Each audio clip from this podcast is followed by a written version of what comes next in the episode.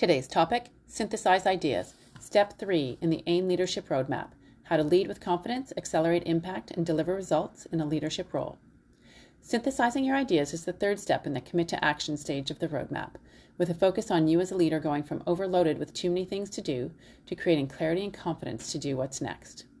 Once you have set your focus, step one, and assessed your situation, step two, you'll then want to synthesize your ideas to go from generating too many to do lists to picking priorities with purpose. Here are three steps to take to do this. Capture all of your ideas. By this point, you've conducted interviews, attended meetings, read documents, and likely have copious notes, ideas, and action items to organize. This is also a good time to reread some of those documents you read in week one. With more context and information, the content will be more relevant and make more sense. I always find I have a few aha moments after rereading documents once I have more context. Gather all your ideas and notes together and start to collate and categorize where, what you have learned. Number two, develop decision criteria. Now that you have a solid list of ideas, it's important to narrow them down. In order to do this, it's essential to make a set of criteria for why ideas will make it or hit the cutting room floor.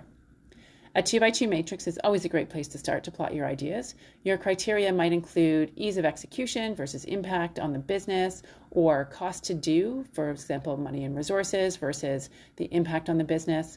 Also, consider what you've learned about how decisions are made and how actions are prioritized in the organization, and consider how to apply those factors to your various lists.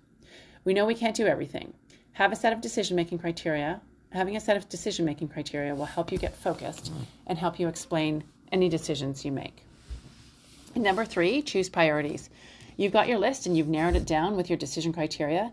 Now you need to pick your priorities. We've all heard of SMART goals specific, measurable, actionable, realistic, and time bound, or a variation thereof.